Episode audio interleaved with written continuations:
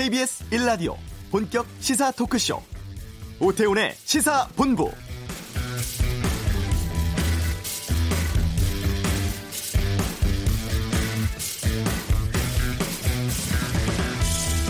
정기국회의 꽃으로 불리는 20대 국회 후반기 첫 국정감사가 어제부터 시작되었습니다. 13개의 상임위가 전체 회의를 열었고 곳곳에서 신경전이 펼쳐졌는데요. 외통위에서는 강경화 장관의 오이사 조치 해제 검토 발언으로 뜨거운 공방이 있었고 정무위에서는 벵갈 고양이를 등장시켜서 동물 학대 논란이 불거졌습니다. 법사위에서는 대법원장 증인 논란으로 파행까지 빚어졌고 일부 의원은 가짜 뉴스를 근거로 질문하기도 했습니다. 국회가 국정 전반을 돌아보는 제도, 본래의 목적에 국정감사가 충실하게 진행되고 있는지 고민입니다. 오늘도 국정감사 이틀째 진행되고 있습니다. 오태훈의 시사본부 허위로 독립유공자 행사를 하면서 수억 원의 보험금을 타갔다고 하는데요. 이슈 시간에 짚어보겠습니다. 성매매 근절을 위해서 노르딕 모델을 도입해야 한다는 주장, 핫뜨는 청원에 살펴보고요. 전국을 두고 펼치는 전직 의원들의 빅매치 각설하고는 국정감사 또 자유한국당 조광특위 등에 대한 다양한 의견 듣겠습니다. 사회인식과 역행하는 법원의 일부 판결에 대해서 노변의 시사법정에서 다루겠습니다. KBS 라디오 오태훈의 시사본부 지금 시작합니다.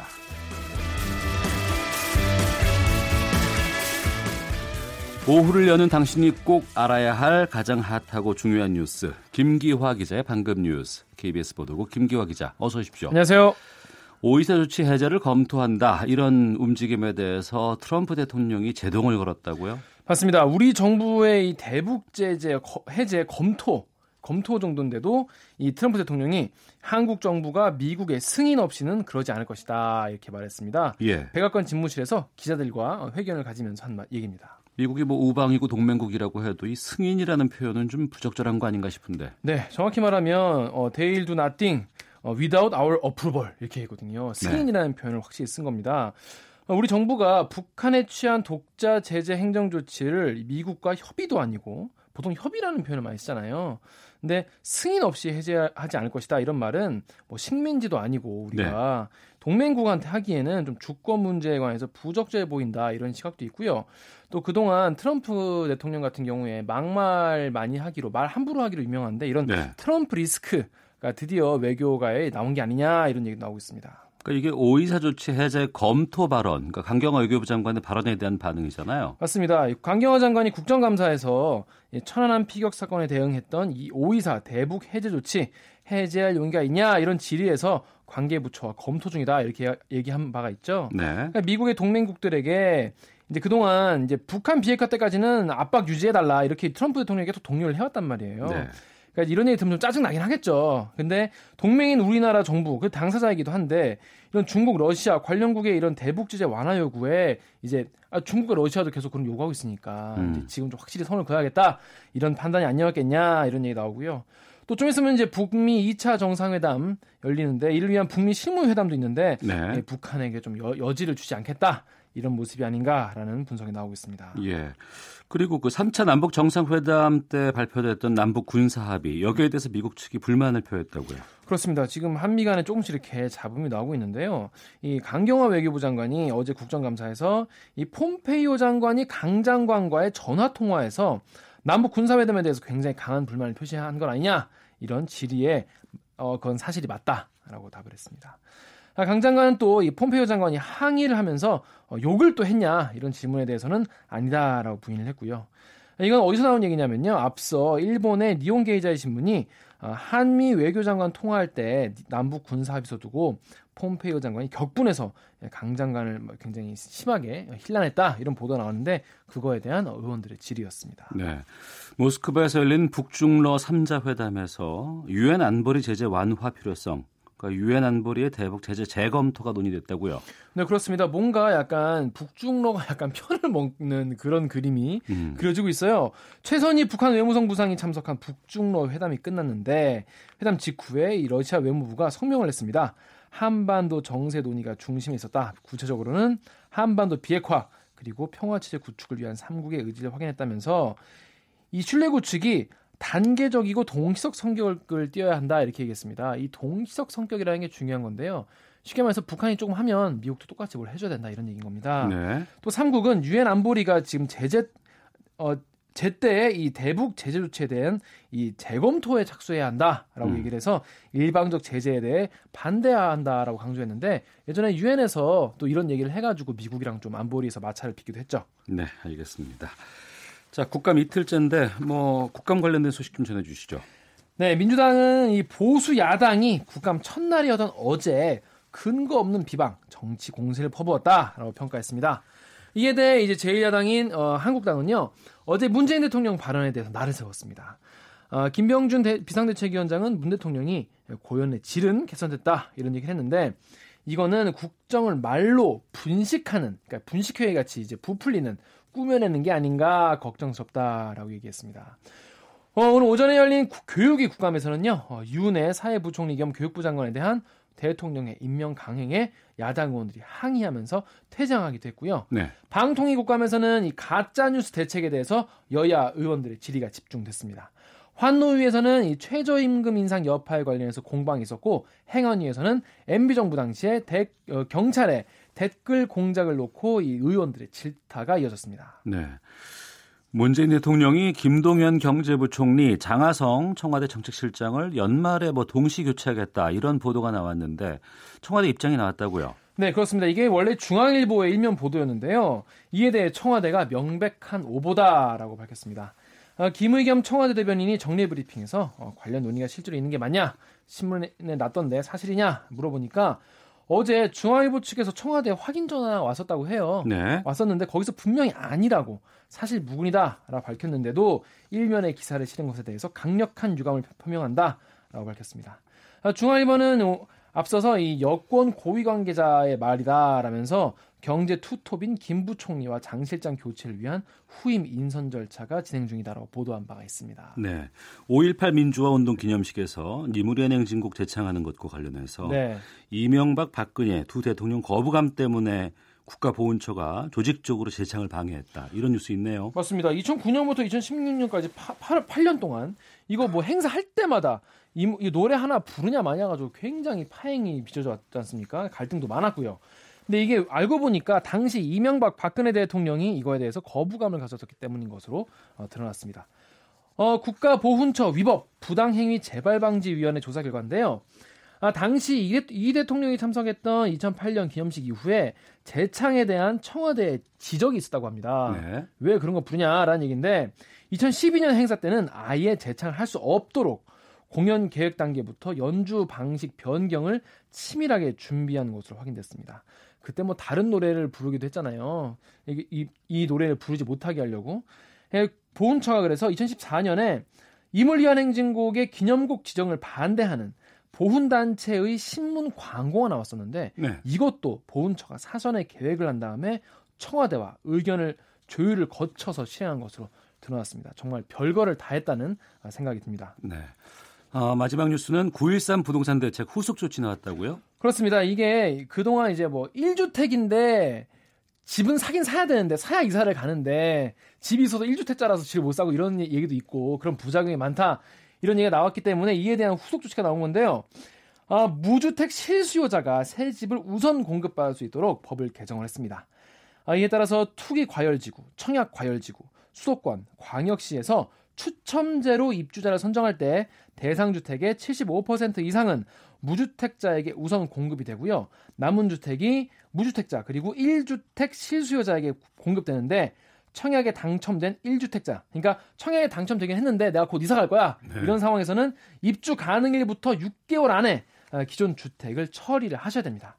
규정을 어기시게 되면은 계약을 취소되고 500만 원 이하의 과태료가 부과됩니다. 네, 김기화 기자였습니다. 고맙습니다. 고맙습니다. 자, 이 시각 교통 상황 살펴보겠습니다. 교통정보센터의 김민희 리포터입니다. 네, 부쩍 쌀쌀해진 날씨에 오늘 차를 가지고 나온 분들이 많은데요. 정오를 전후로 점차 교통량이 줄고는 있지만 여전히 많이 밀리는 곳들이 있습니다. 평택 시흥간 고속도로 평택 쪽으로 서평택 분기점 부근 1차로에서는 장애물을 처리하고 있어서 이 일대 6km 구간에서 정체입니다. 서해안 고속도로는 서평택 부근에서 양방면으로 작업을 하고 있는데요. 서울 쪽으로는 이 일대 1km 구간, 반대 목포 쪽으로는 서평택 분기점부터 7km 10km 구간에서 밀리고 있습니다. 당진 대전간 고속도로는 당진 쪽으로 공주 분기점 부근에서 작업 여파를 받고 있고요. 반대 유성 방면 공주 분기점 부근으로는 사고가 나면서 부근으로 많이 혼잡합니다. 중부 내륙고속도로 창원 방면 괴산에서 괴산 휴게소 사이로는 오늘도 작업을 하고 있습니다. 이 때문에 조국 터널을 지나면서부터 차량들 아예 서 있다시피 하고 있는데요. 이전 충주나들목에서 3번 국도 이용하셨다가 연풍나들목에서 다시 고속도로에 진입해서 지나시기 바랍니다. KBS 교통정보센터였습니다.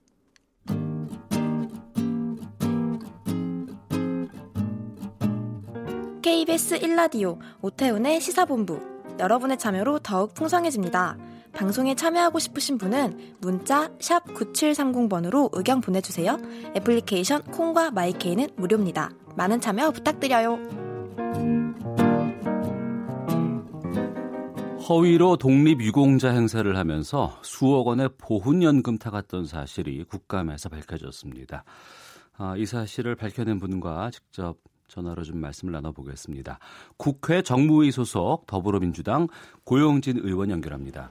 안녕하십니까? 네, 안녕하세요. 예. 네, 노원갑 출신 고용진 의원입니다. 그러니까 가짜 독립 유공자가 수억 원의 보훈 급여를 타 먹다가 이제 들켰다는 건데 구체적인 내용을 좀 말씀해 주세요.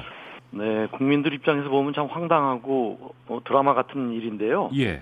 이 독립운동이라는 게 이제 아주 뭐 먼 사실 이제 시간적으로 보면 오래된 일이잖아요. 예. 그러다 보니까 당시 상황을 잘 안다든지 또는 자료를 확인할 수 있는 전문가가 아니면 음. 이 독립운동 유공자가 진짜다 가짜다 하는 부분을 밝혀내기가 쉽지 않거든요. 그렇습니다. 네, 그래서 이번에 어, 밝혀진 김정수 일가 4명의 서운 취소 이 건 역시 에, 독립운동가의 실제 후손인 예. 김세걸이라는 분이 어. 자기 아버지를 사칭해서 국립묘지에 누군 안장되어 있다는 사실을 우연히 알고 나서부터 시작된 일입니다. 어, 그러니까 진짜 독립 유공자의 후손이 그렇죠. 그 허위 공적 같은 걸 밝혀내고 시정을 요구했기 때문에 이 문제가 나온 거네요. 그렇습니다. 아까 말씀드린 김세걸 선생님은 그 만주에서 독립운동을 하셨던 김진성 선생의 아들인데 이분이 중국에서 의사로 일하고 계셨거든요. 국적도 그 당시에는 중국이었고. 예. 그런데 우연히 이제 아버지 이름의 묘비가 국립묘지에 있는 것을 알게 됐고 그걸 물어보니까 동명이인일 거다 이렇게 아마 보훈처에서 답변을 했던 모양이에요. 어. 근데 나중에 이분이 한국으로 귀화를 하시거든요. 네네. 그리고 현충원 직접 가보니까 이, 이 동명이인이라고 얘기했던 이 사람이 실제로는 아버지의 공적을 도용해 왔다는 사실을 알게 된 거죠. 네. 네, 그래가지고 서대문 형무소에 걸려있던 아버지 사진하고 음. 가짜 김진성 사진 이렇게 대조하고 직접 입증하고 나서야 이제 이 가짜 김진성의 서운이 취소되고 국립묘지에서도 파묘를 할 수 있었다는 그런 얘기입니다. 네.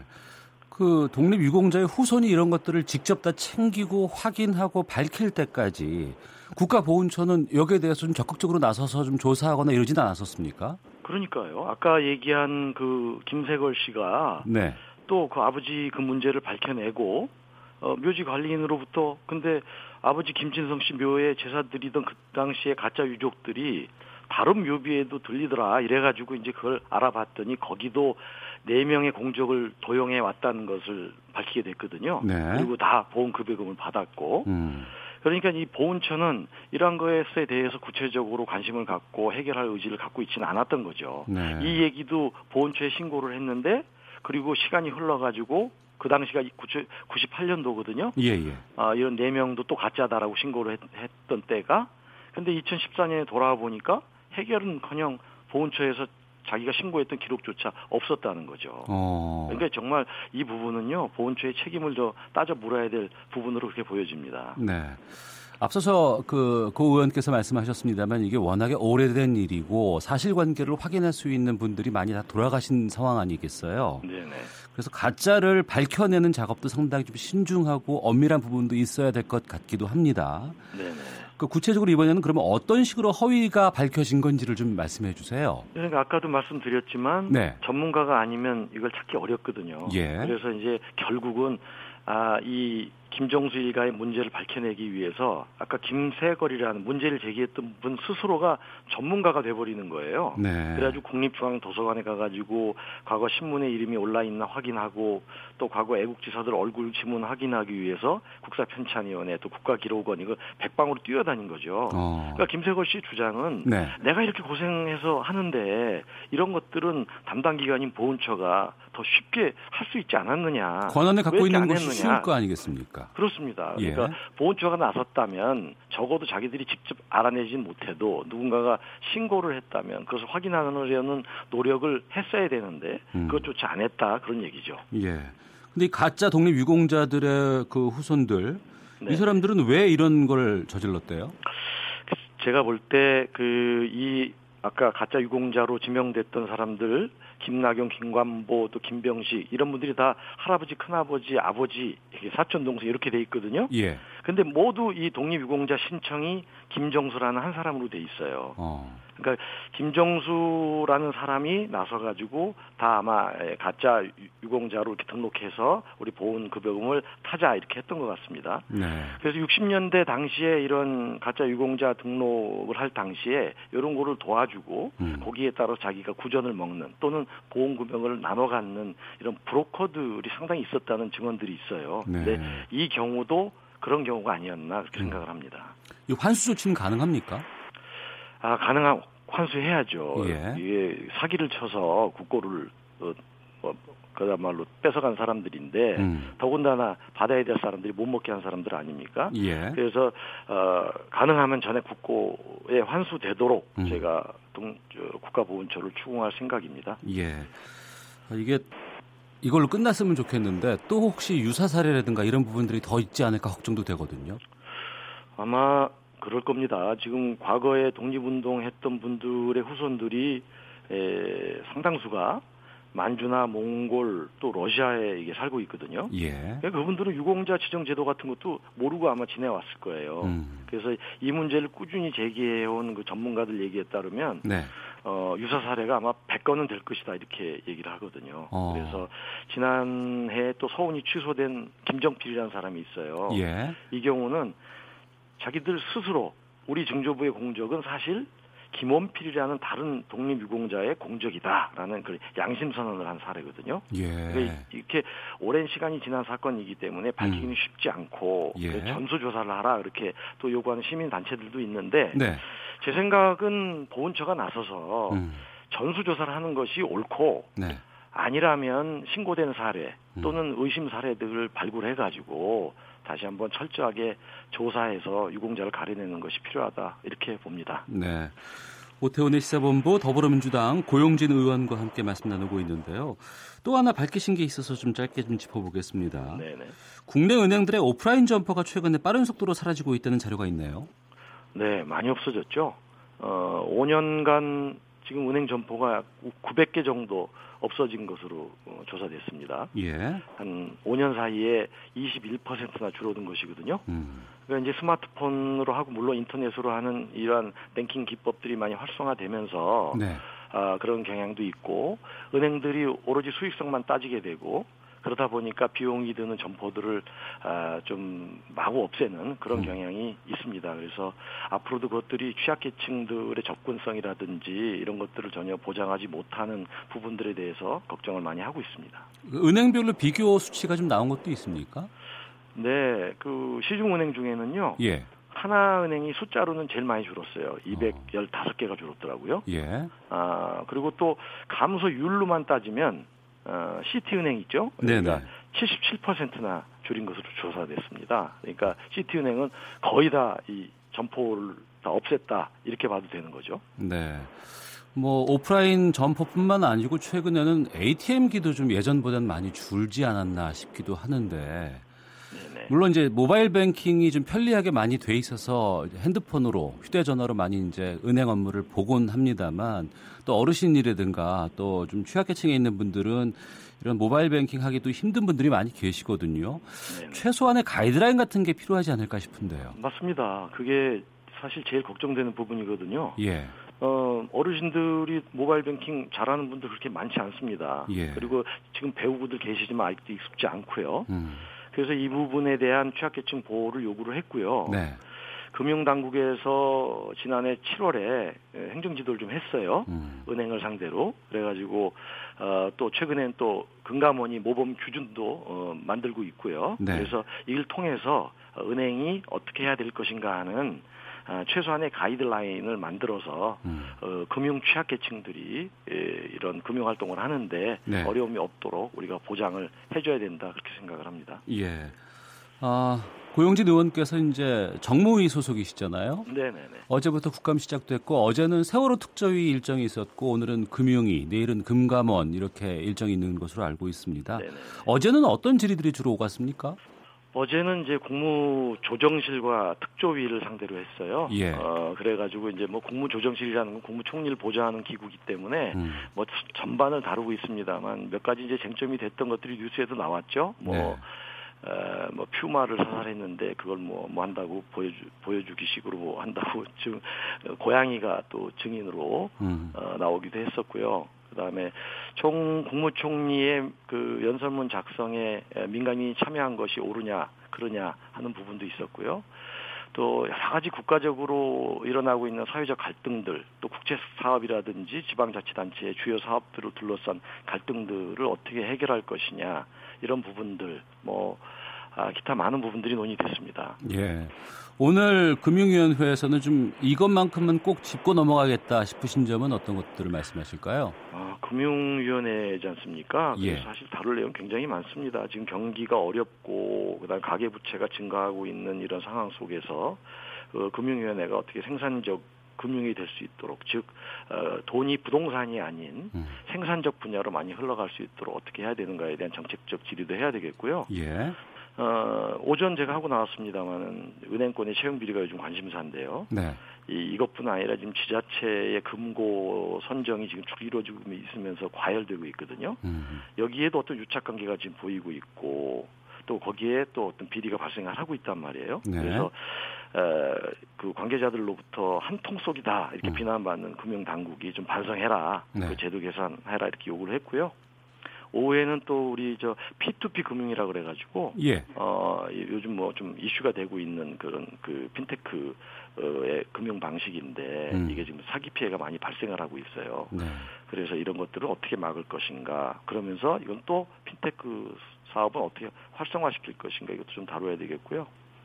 또 금융권의 소프트웨어 사업 발주할 때 head counting하는 이런 못된 간섭이 있어요. 예, 예. 사람 머릿수로 모든 걸 다 체크하고 음. 갑질을 하는 이런 것들도 어떻게 에, 막을 것인가 어, 이거 좀 따져야 되겠고요. 알겠습니다. 네, 네, 기타 뭐 여러 가지 뭐 자동차 부품 업계를 어떻게 우리가 잘 아, 구조 조정하고 키워나가고 지원할 것인가 이런 부분도 좀 해봐야 될 것 같습니다. 예, 앞서 이제 국가 말씀하시면서 그 정무위에서 이제 그 벵갈 고양이 말씀하셨잖아요. 네, 네, 그 김진태 의원이 아마 데리고 나온 것으로 알고 있는데 네, 네. 이 보여주기식 국감 때문에 좀 너무 관심 끌려고 하다 보니까 동물학대까지 나오는 상황 아닌가 있습니까? 그러니까요. 원래 뭐 이 동물 학대 아니냐를 주장하려고 하다가 아이러니하게도 네. 본인 스스로 이제 동물 학대를 하는 그런 모양을 연출하게 됐는데요. 에, 그 고양이 자체가 그렇게 불려 나온 것도 정말 문제고 그것도 사실 어제 지적 안 됐습니다만 그 뜬장이라고 그래가지고 네. 고양이나 강아지들이 제대로 이 발 짚을 곳도 별로 없는 그러니까 철망으로 강아지, 돼 있는 철망 그, 예, 예. 네, 그런 데로 데리고 나왔더라고요. 그 동물 애호가들이 굉장히 그 비판하는 그런 모습들이거든요. 음. 그래서 하여튼 이 좀 너무나 아, 과열되고 거- 보여주기식 하다 보면 아, 그런 부분들이 좀 문제가 되는 경우가 앞으로도 있을 것 같아서 아, 위원장한테 에, 그런 것 부분들에 대한 철저한 좀 자제와 협의를 좀 요청을 했습니다. 예. 앞으로는 좀 없어야겠다는 좀 말씀드리겠습니다. 예. 오늘 말씀 여기까지 듣겠습니다. 고맙습니다. 네네 감사합니다. 네, 국회 정무위 더불어민주당의 고용진 의원이었습니다. 헤드라인 뉴스입니다. 청와대는 한국 정부가 미국의 승인 없이 대북 제재 해제를 하지 않을 것이라는 트럼프 대통령의 발언에 대해 모든 사안은 한미 사이에 공감과 협의가 있는 가운데 진행하겠다는 뜻으로 받아들인다고 밝혔습니다. 한국은행이 오늘 발표한 2018년 8월 국제 수지를 보면 8월 경상 수지는 84억 4천만 달러 흑자를 기록했습니다. 2012년 3월부터 78개월째 사상 최장 흑자 기록입니다. 추석 대목을 앞두고 호주산 쇠고기를 한우로 둔갑시키는 등 원산지 표시를 거짓으로 하거나 아예 하지 않은 업소들이 무더기로 당국에 적발됐습니다. 4대 시중은행이 고객으로부터 금리 인하 요구를 받았을 때 감면 금리를 임의로 축소해 금리를 낮춰주지 않은 사례가 지난해 194건에 달한 것으로 알려졌습니다. 해당 대출 총액은 1,348억 원입니다. 북한 광물의 잠재적 가치가 남측의 15배에 이른다는 주장이 나왔습니다. 국회 산업통상자원 중소벤처기업위원회 소속 더불어민주당 박정 의원이 받은 한국광물자원공사 자료에 따르면 북한 광물자원의 경상가격 환산 금액은 지난해를 기준으로 3,795조 원으로 추산됐습니다. 프란치스코 교황이 김정은 북한 국무위원장의 초청에 응해 북한을 방문할지 관심이 집중되는 가운데 교황청 측은 초청 의사가 공식적으로 전달되는 것이 먼저라는 입장을 밝혔습니다. 지금까지 라디오 정보센터 조진주였습니다.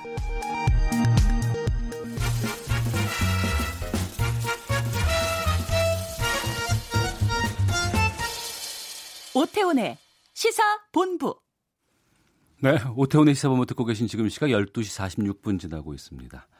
인류의 역사에서 가장 오래된 직업, 이렇게 거론되는 것 중에 도둑과 매춘이 있습니다.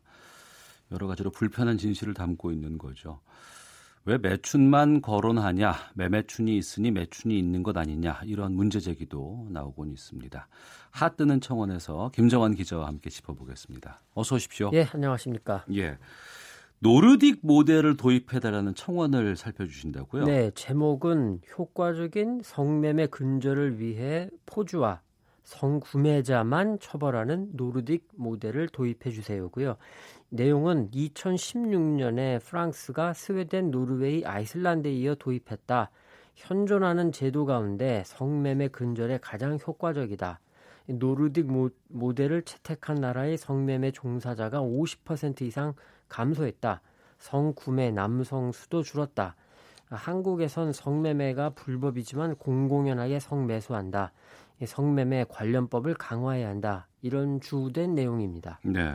근데 이런 그 도입을 원하는 청원이 처음은 아니라고요? 네, 올해 들어서 이게 네 번째인데요. 보니까 3월 3일에 처음 올라와서 8만 2,185명이 동의했고 4월과 5월에도 각각 올라왔습니다.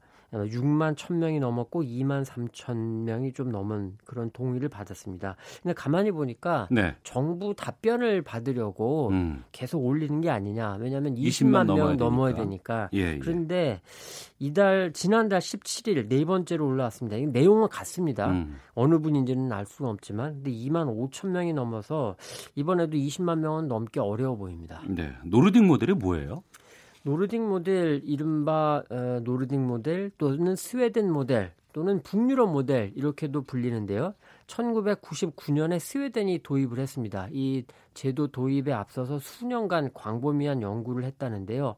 성매매에 대한 수요 때문에 성착취를 목적으로 하는 인신매매가 발생한다. 어, 주로 여성인 성매매된 모든 사람들에게는 법적 책임을 묻지 않고 성매매를 벗어날 수 있도록 지원한다. 대신 이 대다수가 남성이죠. 성구매자는 형사처벌한다. 조금 내용이 어떻게 보면 파격적입니다. 음. 어, 성, 그 연구를 보면 성매매 여성들 사이에 큰 유사점이 있다. 뭐냐면 과거의 학대라는 경험, 또 심각한 빈곤을 겪고 있다는 것, 그리고 폭력을 겪고 있다는 것. 음. 이런 유사점들이 있다는 거고요. 성관계를 위해서 사람을 주로 여성이겠죠. 네. 사람을 돈으로 사는 건 잘못된 게 분명하고 그렇기 때문에 이거를 어기면 처벌을 해서 구매를 막자 음. 이런 취지 라고 설명하고 있습니다. 네. 그럼 여기서 어, 좀 전문가 연결해서 말씀을 좀 나누고 계속해서 좀 이어가도록 하겠습니다. 성매매 문제 해결을 위한 전국 연대 정미래 대표를 연결하겠습니다. 정 대표님 나와 계시죠? 아, 예, 안녕하십니까. 예. 자, 우리나라가 그 네. 윤락행위 등 방지법을 통해서 이제 여성 인권 위해서 새로운 성매매 방지법 만들어진 것으로는 알고 있는데 그 이 새롭게 노르딕 모델에 대해서 우리가 다시 논의를 시작해야 되는 이유는 무엇인지도 궁금하거든요. 예. 아, 앞에 분이 좀 잘 설명을 해주셨는데요. 네. 아시다시피 우리나라는 2004년 이전에는 윤락행위등 방지법이라는 법이 있었습니다. 예. 근데 이제 그때 당시에 이 윤락이라는 개념이 이 도덕적으로 타락한 여성을 이렇게 국가가 규제하겠다 이런 법이었거든요. 네. 이제 그런데도 불구하고 이제 계속해서 성산업이 이제 확장되는 과정에서 여성들의 인권 침해라든지 착취 이런 상황이 이제 해결되지 않았던 거죠. 그러다가 2000년도에 군산에 이제 대명동이라든지 개복동 이런 데서 여성들이 엄청나게 희생되는 사건이 발생했었습니다. 네. 이런 게 계기가 돼서 아 이제 우리 사회가 인권을 위해서 나아가는 사회인데 왜 여성들이 계속해서 이런 상황에서 이런 착취적인 상황을 벗어나지 못하고 이렇게 희생되고 있는가라고 하는 이제 의제가 등장하게 됐고 그때 이제 어, 논의를 해서 만들어진 법이 지금 현재 시행되고 있는 그 성매매 관련되는 법들이라고 할 수 있거든요. 근데 이 법의 제정의 배경이 그때 당시에 성매매가 개인의 문제가 아니라 음. 좀 사회 구조적인 문제이고 여기에 국가가 좀 잘 대응을 해야 된다. 그리고 여기에서 피해자들에 대해서는 국가가 여기에 대한 책임을 지고 이 피해자 보호를 잘 해라 이런 의미를 담고 있는 이 법들입니다. 네. 그래서 그때 당시에는 여성들의 인권이라고 하는 부분이 굉장히 중요한 의제가 됐기 때문에 여성들의 이 상황을 벗어나게 하고 여성들의 인권을 보호하기 위해서 이 성매매 관련 법들을 만들어서 지금 시행된 지 한 14년 정도가 되어져 가고 있는데요. 어, 그때 당시에 우리나라는 그런 논의를 해서 여성 인권 중심으로 해서 이 법을 새롭게 만들어야 된다. 이렇게 되어졌던 반면에 앞부분에 그 기자님이 설명하셨다시피 유럽 국가들은 그 성매매에 대해서 국가가 관대한 방식을 취하고 있던 것들이 줄어들지 않았던 거죠. 거기에 인신매매라든지 다른 성착취가 이제 보태지는 음. 이런 과정을 통해서 좀 새로운 패러다임으로 바꿔야 된다. 네. 라고 하면서 정책 변동을 하게 된 것이 바로 그 스웨덴에서 만들어진 새로운 법들입니다. 음. 그런데 이제 우리나라는 좀 약간 논의가 좀 뒤처지다 보니까 겨우 이제 인권, 여성 인권 문제 중심으로 가게 됐고, 이 시장에서 팔리고 있는 다양한 문제, 시장에서 여성들이 어떻게 거래되고 있는가라고 하는 이 부분에 있어서 이 수요 차단이라고 하는 이 부분으로 정책 변화를 그때 당시에는, 그때 당시에는 거기까지 나아가지 못한, 못했던 상황이었죠. 네, 그리고 자료를 좀 찾아보니까 스웨덴의 네. 경우에는 노르딕 모델 도입 이전에 13.6%였던 성구매 경험 응답 비율이 8%로 줄었고 그리고 성매매 여성도 최대 75% 넘게 감소했다 이런 자료가 있었어요. 그런데 네네. 보면은 이제 노르웨이나 뭐 이- 아- 아이슬란드나 이런 데서도 도입을 하지 않았습니까? 이제 작년에는 캐나다도 도입을 했고 프랑스가 2016년에 했는데 이 모델을 도입한 다른 나라들은 혹시 좀 어떤지 확인이 되나요? 아, 예. 근데 아시다시피 이 여성 그 젠더에 기반한 여성 폭력에 대한 통계 자료들은 암수 범죄가 많다라고 되어 있지 않습니까? 네. 그래서 이런 통계 자료들을 이제 쉽게 찾기는 어렵습니다.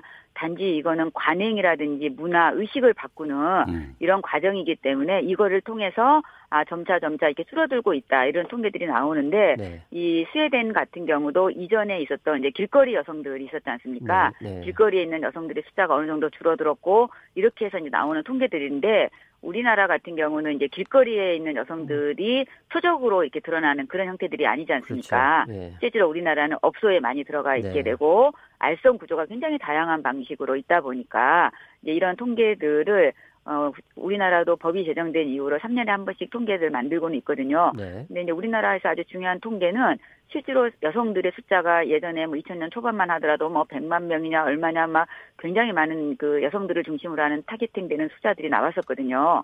그런데 이제 3년에 한 번씩 실태 조사 하는 자료들에 비해서 보면은 실제로 여성들의 숫자들은 굉장히 많이 감소되어지고 있는 추세로 나오고 있거든요. 네. 예, 이렇게 봤었을 때 우리나라가 노르딕 모델과 같은 방식은 아니지만 약간 과도적인 형태의 방식을 취하고 있는 국가거든요. 어, 그렇다 하더라도 이 법의 집행의 과정의 효과성들은 어느 정도 나오고 있다라고 볼 수 있습니다. 네. 그 인천 미추홀구에서 이번에 그 옐로하우스라고 하는 그 성매매 예. 집결지 여성들의 사회 복귀를 돕기 위해서 어 일부 그 1인당 뭐 일정 금액을 지원하자 이런 그 결정을 내렸을 때 상당히 많은 국민적인 반발이 있었던 것이 있었습니다. 네네. 이 국민 감정이 이 부분에 대해서 좀 허용할 가능성이 높지 않아 보이기도 하거든요. 어떻게 판단하시는지요? 아, 예. 그 부분은 좀 언론이 좀 약간 언론에 보도되는 형태에 있어서의 좀 태, 어, 약간 책임이 좀 있다라고 저희는 생각을 하고 있는데요. 네. 왜냐하면 이제 우리나라는 이제 전국에 성매매 직결지가 굉장히 많이 있는 국가입니다. 성매매를 금지하고 있지만 여전히 직결지가 온존되어져 있는 음, 아주 50 대표적인 국가거든요. 예. 예, 예. 그래서 이제 여기에 대해서 국가가 당연히 대책을 세워야 되는 거 아니겠습니까? 그런데 그게 어떤 지역에 아주 오랫동안 그 지역에 살아오다가 보니까 지역 주민들의 욕구라든지 또 이 여성들의 욕구라든지 또 거기 업소를 운영하는 사람들 이런 모든 사람들이 이렇게 겹겹이 이렇게 층층이 얽혀 있어서 네. 요구 사항들이 굉장히 다양하게 나타나고 있어서 그동안 여기에 대해서 제대로 된 어떤 법 집행을 하지 못한 게 현실이었습니다. 예, 그래서 저희가 이제 이 그 무조건 밀어붙인다고 하면은 밀어붙이기나 이렇게 재개발 과정에 들어가 버리게 되면 이 여성들은 어디로 갑니까? 갈 수가 있- 갈 데가 없, 없지 않습니까? 예, 그래서 저희가 이제 이런 대책들을 세울 때 먼저 여성에 대한 대책, 여성에 대한 자활 대책, 여성이 살아갈 수 있는 대안을 먼저 만들어야 된다. 이런 요구들을 많이 하게 된 것이고요. 네. 그게 이제 어, 몇 년 전부터 진행되어졌던 정부 차원에서도 여러 가지 대안을 찾기도 있지만 그게 이제 지역에 있- 있는 뿌리 깊게 있던 지역들이 많이 있다 보니까 지역 대책도 저희가 좀 동시에 모색을 하게 됐고 그 일환으로 지역에 이제 조례들을 만들게 됐습니다. 그 조례가 이제 재개발이라든지 재건축이라든지 다양한 형태로 도시가 바뀌고 있잖아요. 네. 그 과정에서 거기 오랫동안 있었던 뭐 집, 그 건물을 갖고 있는 사람이나 땅 주인들은 지금 현행 법에 저희 법에 의하면 전부 다 이 알선는 행위와 관련해서 이 불법 수익과 관련되는 모수 추징의 대상자들입니다. 전부 다. 저기 저 예. 소- 대표님 시간이 짧아가지고요. 마지막 아. 하나만 여쭤보겠습니다. 예, 예. 그 노르딕 모델이 유럽에선 성과가 있을지 몰라도 우리나라는 네. 어려울 거다. 특히 네. 우리나라는 이제 성매매가 음성화돼 있는데 이 노르딕 네. 모델을 도입하면 더 지화 지하화되고 아, 고액화될 거다. 인권 네. 유린도 심해질 거다. 이런 의견도 있거든요. 이건 어떻게 보세요? 아, 네. 짧게 좀 아, 말씀해 주세요. 예, 예. 근데 이미 유럽 국가에서 음. 그렇지 않다. 오히려 이 노르딕 모델을 채택한 국가가 성착취라든지 인신매매가 줄어들고 있고 훨씬 더 이 관행이 바뀌고 있다라고 하는 것들은 이미 유럽 국가에서 입증이 됐습니다. 그래서 네. 이거는 뭐 예, 우리가 갖고 있는 좀 편견이라든지 관행 이런 것들을 바꾸면 가능할 거라고 생각이 듭니다. 알겠습니다. 예, 오늘 네. 말씀 고맙습니다. 네, 네. 예. 예, 성매매 문제 해결을 위한 전국연대 정미래 대표 연결해서 말씀을 좀 들었습니다. 아, 글쎄요. 성매매 근절을 위한 놀이등 모델 도입해달라는 의견들, 어, 여러 가지 좀 의견들이 많이 있고, 근데 이걸 해결하기까지는 좀 시간이 좀 필요하지 않나 생각이 들기도 하네요. 우리나라 성매매 시장 규모가 세계 6위랍니다. 네. 그러니까 뭐 어떻게 꼭 노르딕 모델이건 아니건 음. 뭔가 정부가 적극적인 방안을 찾아야 되는 시점은 분명해 보입니다. 지금 또 워낙 이 집결지만이 아니라 다양하게 이루어지고 있어서 이거는 어떻게든 손을 봐야 합니다. 알겠습니다. 하트는 정원 김정환 기자 함께했습니다. 말씀 고맙습니다. 네, 수고하셨습니다. 자, 1부 마치겠습니다. 뉴스 들으시고 잠시 후 2부에서 뵙겠습니다.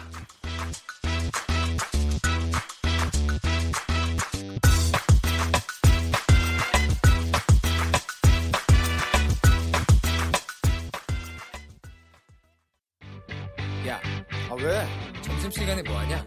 자야지. 야, 그러지 말고 이거 한번 들어봐. 아, 뭔데? 지금 당장 라디오를 켜봐 나른한 오후 깨울 시사 토크쇼 모두가 즐길 수 있고 함께하는 시간 유쾌하고도 신나는 시사 토크쇼 오태훈의 시사본부.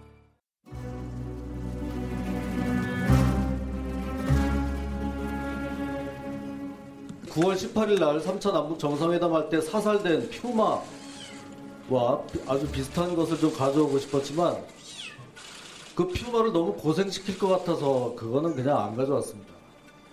남북 정상회담이 열리는데 이 눈치도 없는 퓨마가 하필이면 그날 탈출을 해가지고 국무 조정실장님 그날 저녁에 NSC 열린 거는 맞죠? 아니, 안 열렸습니다. 제가 NSC 멤버입니다.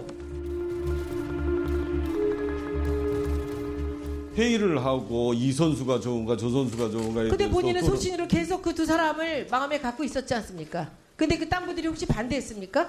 그렇지는 않습니다. 전부 근데 다 어떻게 3시간씩이나 들었습니까? 그럼요. 그 선수를 하나를 뽑는데 그러면 대충 뽑습니까? 근데 절대 그건 아닙니다. 사과를 하시던지 사퇴를 하시던지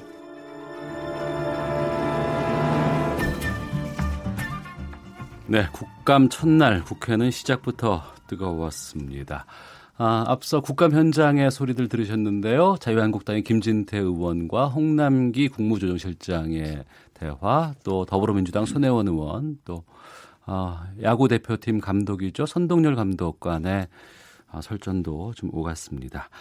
촌철 살인의 명쾌한 한마디부터 속 터지는 막말까지 한 주간의 말말말로 정치권 이슈를 정리하는 각설하고 더불어민주당의 최민희 전 의원, 자유한국당의 김용남 전 의원 두 분과 함께합니다. 어서 오십시오. 네, 안녕하세요. 예. 아, 국감 20일 동안 이제 대장정을 시작하는데 이번 관전 포인트 또 정치권 이슈까지 좀 짚어보겠습니다.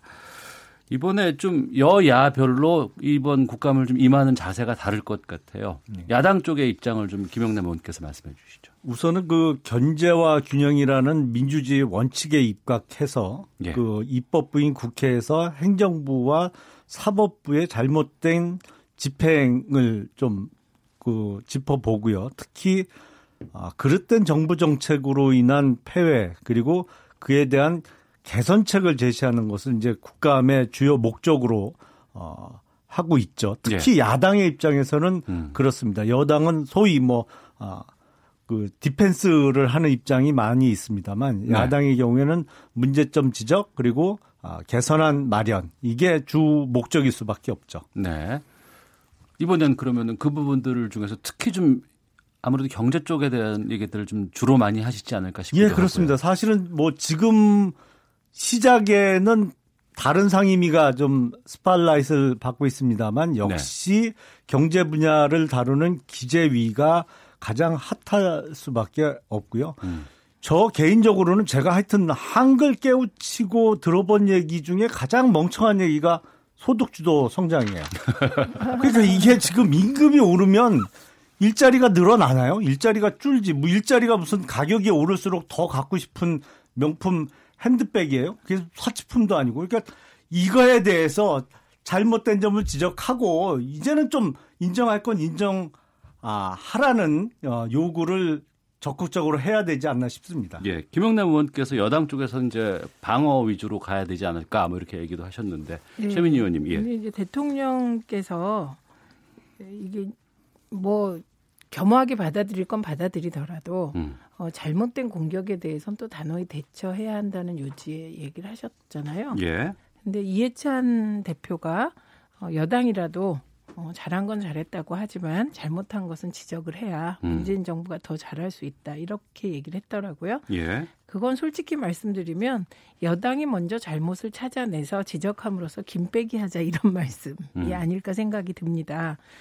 어, 근데 국감은 흔히 이제 대통령에 대한 공격 뭐 이렇게 생각하시지만 사실은 그게 아닙니다. 국감은 공무원 사회가 일을 잘하나 여야가 감시하는 거거든요. 예. 그러니까 이게 야당만 하는 게 아니라 여당이 하는 거는 어, 입법부의 행정부에 대한 감시를 시간을 잡아서 털어서 해보자 네. 이런 겁니다. 음. 그래서 국감이 제대로 돼야 공직사회가 제대로 작동하고 있는지 드러날 수 있다는 점 이게 제일 중요한 것 같고요. 그다음에 지금 김용남 의원이 소득주도 성장 말씀하시면서 의문의 일패를 한 두세 개 기관이 있습니다.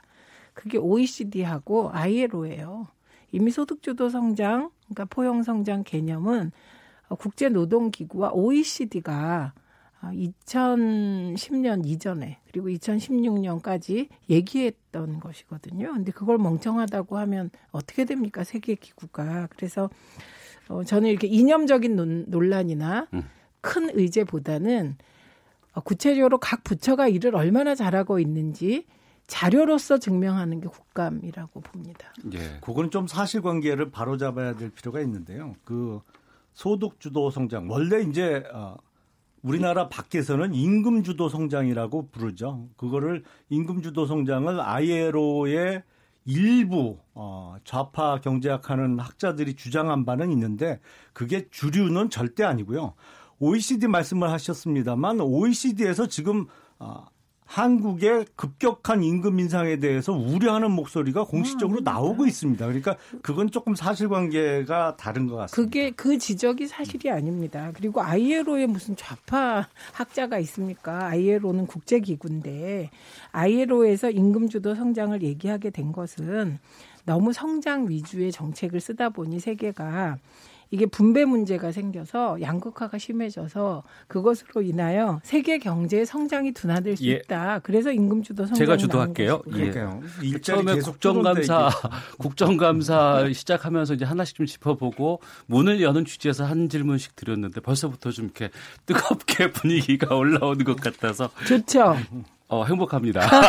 예. 날씨도 쌀쌀한데 이렇게 후끈하게 진행하죠. 뭐. 제가 하나씩 좀 짚어보겠습니다. 첫날 국감에서는 이제 법사위 대법원 국정감사가 좀 이슈였는데 재개가 됐어요. 근데 이제 야당 의원들이 또 퇴장하면서 네. 이제 국감이 한때 파행되기도 했었고 아무래도 이제 대법원장의 증인 신청 논란 때문에 네. 좀 그랬던 것 같은데 여기서부터 정치 격돌에 좀 장이 되지 않았나 싶기도 하거든요. 김영남 의원께서 말씀해 주시죠. 통상 이제 그 사법부에 대한 국정감사에서는 대법원장께서 인사말만 하고 네. 답변은 법원 행정처장이 대신해 왔죠. 근데 네.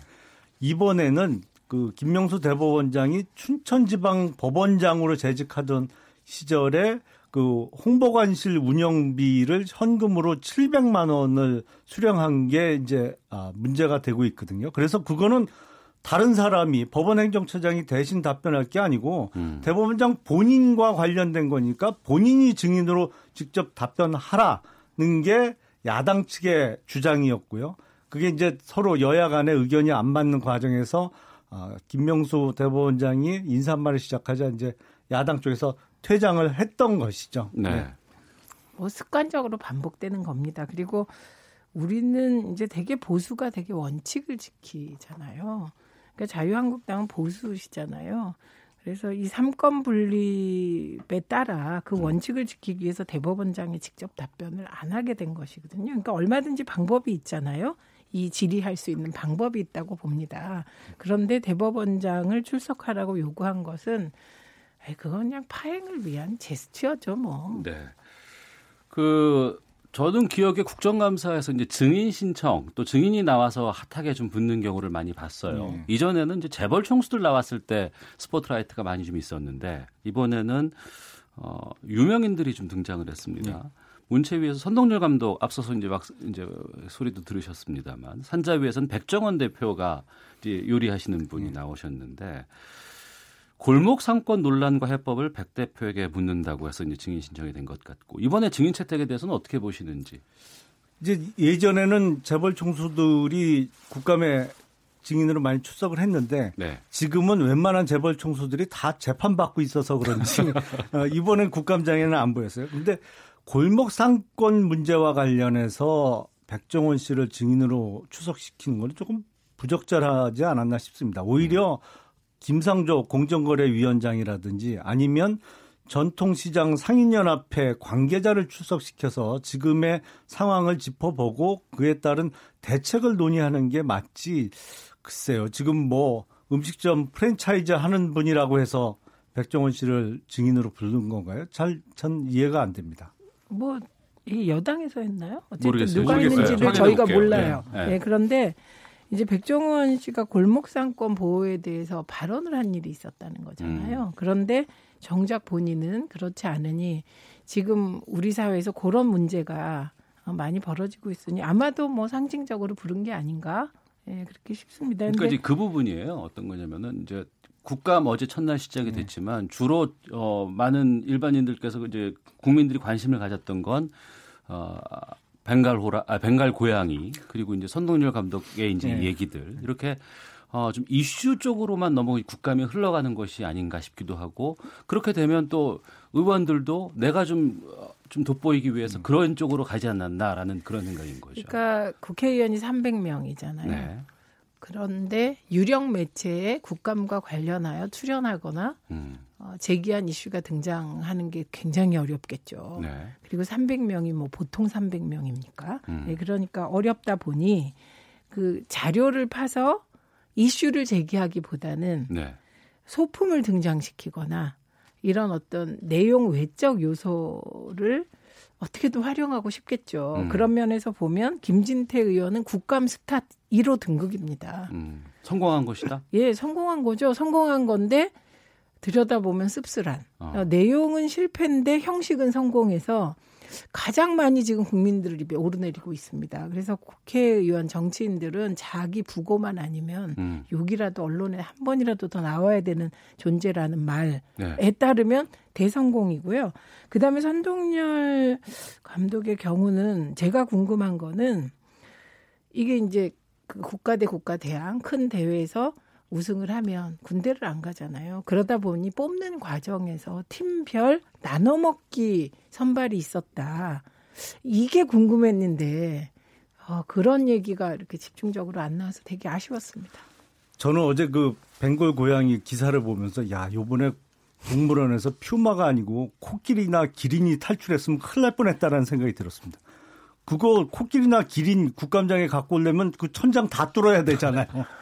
그나마 좀 덩치 작은 게 탈출을 해서 그런데 글쎄 퓨마하고 그 새끼 벵갈 고양이하고는 비슷한가요? 전 잘 모르겠더라고요. 그러니까 이게 그러면 언론의 문제인 건지 아니면 그 어, 의원들이 이런 보여주기식 때문에 언론이 따라가는 건지 언론도 이거 반성을 좀 해야 되지 둘다 않을까 문제죠. 그렇죠. 그래서 그 예를 들면 산동열 감독이 나왔을 때 저는 많은 분들이 이렇게 궁금해하세요. 어. 국가대표 선발할 때 나눠 먹기 한 거 아니야? 예. 어, 팀별 엔트리가 있었다는데 어. 어, 그걸 파헤쳐야 되는 게 아니야?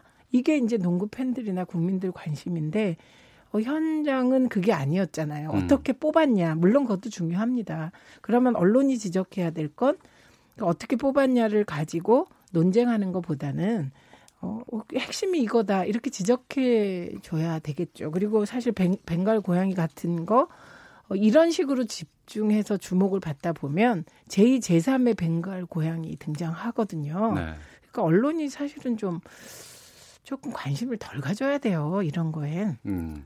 그 백종원 씨는 더불어민주당의 백재현 의원이 증인 아, 신청했다고 그렇군요. 하는데 네. 김영남 의원께서도 말씀해 주시죠. 그게 아주 어려운 정책 문제를 막 분석해서 질의를 하거나 그러면요. 관심이 떨어지고. 기사에 한 줄도 안 나와요. 예. 왜냐면 기사 쓰기도 어렵거든요. 그거 어. 이제 이- 그래서 뭔가 이렇게 쉽게 아, 언론의 그 주목을 받을 수 있는 걸 하다 보니까 그런데 아. 그 서로 문제죠. 뭐 근데 어.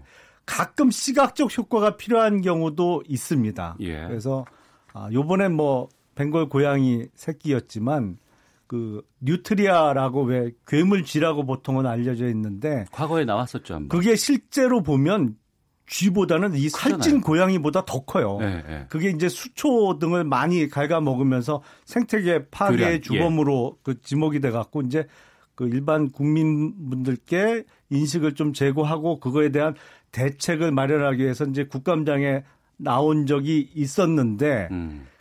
근데 이제 동물을 너무 자주 데리고 나오는 거는 조금 역효과를 낼 수도 있겠죠. 그래서 뉴트리아하고 아, 퓨마 대신에 새끼 벵골 고양이를 갖고 온 거하고 동일시하는 거는 조금 부적절이 부적절하지 않나. 지금까지 뉴트리아를 국감장에 데리고 왔던 김용남이 전해드렸습니다. 김용남 의원께서 뉴트리아를 그때 갖고 오셨어요? 제가 근데 사실은 그때 예. 국감장이 환노위가 파행되면서 예, 예. 그 뉴트리아만 하루 종일 국감장에 있었어요. 아, 과거에 그 그래갖고 하셨구나. 질의는 못하고 예, 그냥 뉴트리아만 계속 화면을 탔죠. 근데 아. 저 뉴트리아의 경우는 약간 내용과 맞아서 예, 뭐 예. 그런데 어제 그 고양이는 고생하고 고양이 표정이 되게 무서워 보였고 음. 무서워하는 것 같더라고요 고양이가 그러니까 내용과 안 맞는 저런 그 고양이의 등장은 아, 비판해야죠 언론도 우리도 음. 따끔하게 알겠습니다. 청취자께서 한규봉님께서 슈레딩거의 고양이 이후의 최고입니다. 김진태의 고양이. 김원일님께서는 매일 듣다 보니 궁금한 게 있는데 매일 들으신다니 고맙습니다. 두 분이 이렇게 싸우고 나가면 뒤에서는 어떻게 보십니까? 사이좋게 지내나요? 아니면 으르렁거리나요? 이렇게 의견도 주셨습니다. 항상 즐겁게 나가고 계십니다. 아, 제가 그 깍듯이 모시고 있는데요. 어딜 제가 덤비겠습니까? 예, 오태훈의 시사본부 더불어민주당의 최민희 전 의원, 자유한국당의 김용남 전 의원과 함께 각설하고 코너 아, 진행하고 있습니다. 어, 제 강경화 외교부 장관이 오이사 제재 해제를 관계부처와 검토 중이다 이런 얘기를 하면서 이제 외통위 국감장에 술렁였는데 나중에는 뭐 사과하고 어, 한발 물러섰다고 하는데요. 관련 인서트 좀 듣고 계속 이어가겠습니다. 현 정부에서는 오이사 조치를 해제할 그 용의를 가지고 있습니까? 예, 관계 부처와 검토 중인 걸로 알고 있습니다.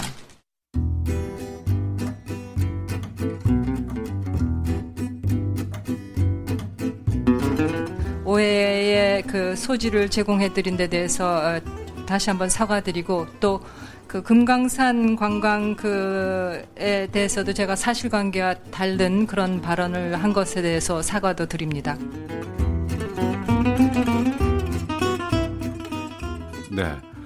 질문을 이해찬 더불어민주당 대표께서 하셨어요. 그리고 강경화 장관이 답을 했고 이후에는 어, 다시 이제 사과하는 그런 상황까지 오게 됐는데 여당 쪽에서는 뭐 해프닝이다 이렇게 수습하는 것 같고 야당 쪽에서는 폼페이오가 강하게 항의했다. 뭐 한미 공조에 나쁜 영향 들어서 반발하기도 하고 있습니다. 어떻게 보시는지 김영남 의원께서 예.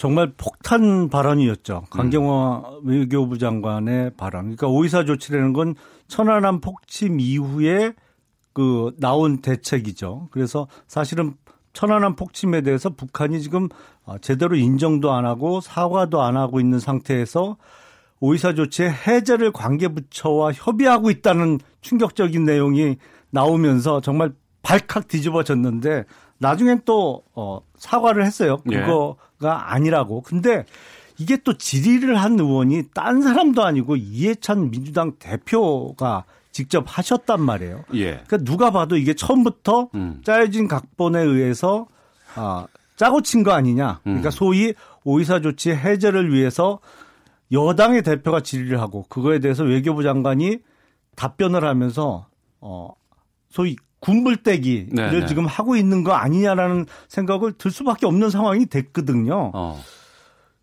정말 발칵 뒤집어지는 상황입니다. 예. 이게 나라가 이렇게 되면 안 됩니다. 음. 그 이명박 정부도요 천안, 천안함 폭침 다음에 오이사 조치 해제를 검토했습니다. 박근혜 정부는요 2014년에 그 자유한 그때는 새누리당인가요? 새누리당 쪽에서 2014년 최고위원 회의에서 김태호 최고위원하고 그다음에 피닉제께서 오이사 조치 해제를 검토할 때가 됐다는 얘기를 했습니다. 그러니까 이인재 의원, 예, 예. 예. 그러니까 이 오이사 조치의 핵심이 개성공단하고 금강산 빼고 다 대북 그 관계는 끊어버리겠다는 거잖아요. 근데 음. 이게 계속 문제가 돼서 이전 정부에서도 재검토했다가 못하고 재검토했다가 못하고 이랬던 겁니다. 네. 그런데 이명박 박근혜 정부와는 지금은 비교할 수 없을 만큼 남북 관계와 북미 관계가 진전되고 있는데 음. 이 상황에서 그 재검토할 생각이 있냐 묻는 게 뭐가 문제며 음. 예, 그거 뭐 관계부처가 검토는 한번 해보겠다. 그런데 이제 그게 확대 오해가 되니까 그 부분을 사과한 것이거든요. 그리고 예. 오이사 조치 해제가 그냥 우리끼리 하면 좋은데 우리끼리 한들 효과가 있겠습니까?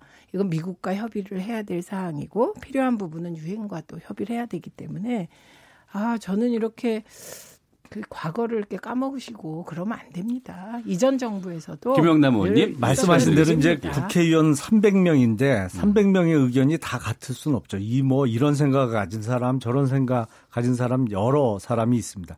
그러니까 의원들 중에 일부가 그런 의견을 제시한 것 그리고 내부적으로 조용히 무슨 후속 대책이나 아니면 이거를 어떻게 풀어갈까를 검토하는 거하고 외교부 장관이 공식적인 자리 그것도 국감장에서 관계부처와 협의 중이라고 답변한 거하고 동일시하는 건 조금 부적절한 거 아닌가 싶습니다. 정말 네. 아, 듣는 국민들 입장에서는 발칵 뒤집힐 수밖에 아니, 없는 국민들은 상황이었죠. 안 뒤집혔고요. 자유한국당이 꼬투리 잡은 겁니다. 아이고 무슨 말씀이세요? 예, 잠시 쉬었다가 계속 이어가도록 하겠습니다.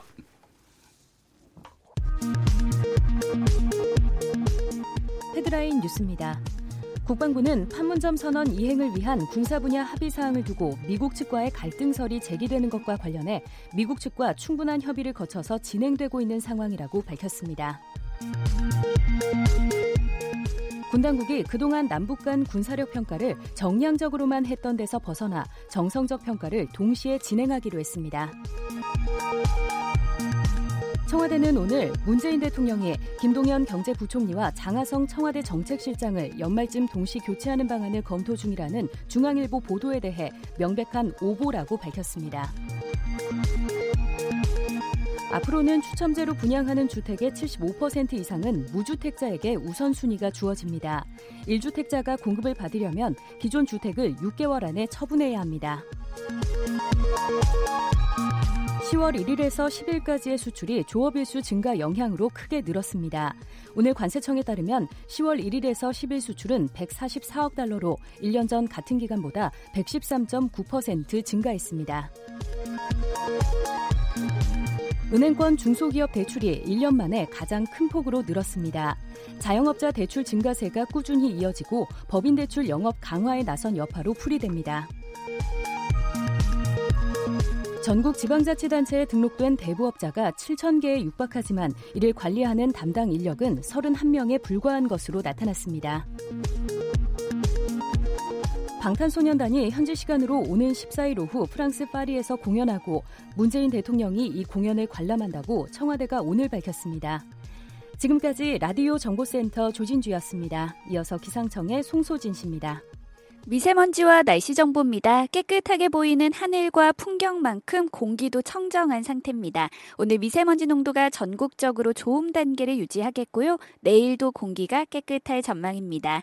가을 추위가 찾아오면서 한낮인데도 쌀쌀합니다. 오늘 예상 낮 최고 기온이 서울 15도, 대전 16도, 광주와 대구 17도 등에 머물면서 평년 기온보다 4도에서 7도가량 낮겠고요. 내일 아침에는 오늘보다 기온이 조금 더 떨어지는 곳도 있겠습니다. 있습니다. 당분간 예년 이맘때보다 다소 추운 날씨가 이어질 전망입니다.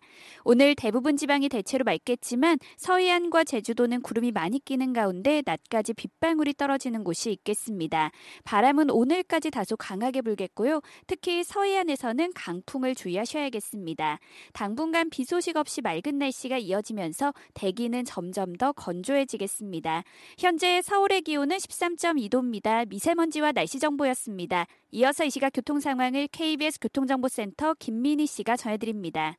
네, 오늘 유난히 돌발 구간이 많은데요. 평택 시흥간고속도로 평택 쪽으로 조암 부근에서 했었던 낙하물 처리 작업은 조금 전에 마무리되면서 이 일대로 정체만 남아 있습니다. 이 조암 부근으로 4km 구간에서 정체고요. 경부고속도로 서울 쪽으로 오산 부근에서는 사고가 났습니다.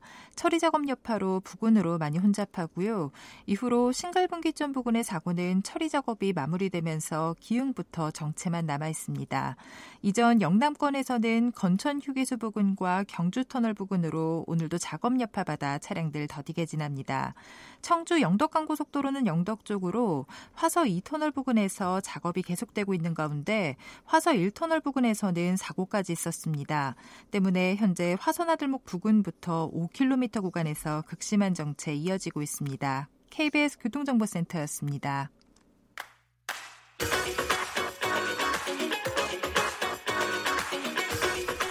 오태훈의 시사본부는 청취자 여러분의 참여를 기다리고 있습니다. 문자 번호 9730, 짧은 문자 50원, 긴 문자 100원의 정보 이용료가 있고요. 콩 게시판은 무료입니다. 생방송 중에 참여해 주세요. 네, KBS 라디오 오태훈의 시사본부 더불어민주당 최민희 전 의원, 자유한국당 김용남 전 의원과 각설하고 함께하고 있습니다. 어, 4.27 판문점 선의 국회 비준동의 문제를 놓고 여야가 또 설전을 벌였습니다. 문재인 대통령이 국회가 기본적 책무를 다하지 않고 있다 이런 비판을 하면서 판문점 선언 국회 비준 동의가 아직도 제자리라고 콕 집어서 지적을 했는데 이런 돌직구를 선택한 문 대통령의 의중 뭐라고 보시는지 최민희 의원께서 말씀해 주시죠. 그냥 국회 패싱을 걱정해서 그런 것 같습니다. 무슨 한반도 뜻이죠? 평화의 네. 과정에서는 정부가 할 일이 있고 또 국회가 할 일이 있고 그런 것 같아요. 네. 그래서 국회도 자기 역할을 해줘야 되는데 안 그렇게 되면 그 평화에 있어서 국회는 무슨 역할을 하지? 음. 예, 이런 문제가 생길 것 같고 문재인 대통령께서 뭐 의도를 가지고 그러신 분은 아니고 정치를 오래 하신 분도 아니기 때문에요. 그래서 14선언을 정권 말에 하다 보니 내용이 그렇게 좋았는데도 정권이 바뀌니까 이행이 안 되잖아요. 음. 그러니까 이거 행정부 차원의 일을 좀 국가적 차원으로 이게 고정시키고 네. 어, 후퇴하지 않게 하기 위하여 음. 국회 비준 동의안을 좀 강력히 촉구하는 그런 발언이라고 봅니다. 네. 김영남 의원님. 예, 판문점 선언이 왜 국회 비준 대상이 될 수 없는지는 장황하게 설명을 드려야 되는데 그건 뭐 지난 시간에도 제가 예, 여러 번 하셨어요. 말씀을 드려서 네. 더 이상 말씀을 안 드리겠습니다. 고맙습니다. 근데 문재인 대통령의 어제 왜 대수비라고 하잖아요. 대통령께서 참석하시는 수석 비서관 회의에서의 발언을 들어보면 걱정되는 대목이 있습니다. 그러니까 판문점 선언이 국회에서 제대로 처리되지 않고 있는 거에 대해서 국회를 좀 책망하듯이 말씀하신 부분과 더불어 다른 어떤 부분이 있냐면 음주운전에 대해서 처벌 강화를 요구하는 부분이 있어요. 근데 예. 음주운전 당연히 근절돼야죠. 그건 맞는데 제가 걱정되는 부분은 문재인 대통령께서 이 민주주의에 대한 좀 그 개념을 다시 한번 확립하셔야 되지 않나 싶어요. 왜냐하면 그 국회 비준은 입법부의 문제입니다. 네. 입법부에 대해서 어떤 것을 뭐 요청을 하거나 할 수는 있어요. 근데 책망하 듯이 말씀하신 부분도 있고 또 처벌 강화는 어떤 범죄에 대한 처벌은 사법부의 몫이거든요. 네. 근데 대통령께서 처벌 강화의 어떤 가이드라인을 제시하는 것은 이게 권력 분립의 기- 기본을 흔드는 일이거든요. 그러니까 대통령께서 단속을 강화라는 말씀을 하실 수 있어요. 단속은 행정부에서 하죠. 수사기관, 경찰이나 검찰. 그거는 뭐 행정부 소속 기관 관청이니까 단속 강화 얘기는 할 수 있지만 어떻게 공식적인 회의에서 사법부의 몫인 처벌 강화를 요구를 하시는지 이게 문재인 대통령께서는 대통령이시지 임금님이 아니거든요. 입법부하고 사법부까지 지금 다 망라해서 본인의 요구사항을 말씀하시는데 저는 이거 좀 다시 한번 어 원점에서 재검토할 필요가 있다고 생각이 됩니다. 바른미래당은 국회 패싱하라고까지도 말씀을 하던데 네. 최민희 의원님, 예.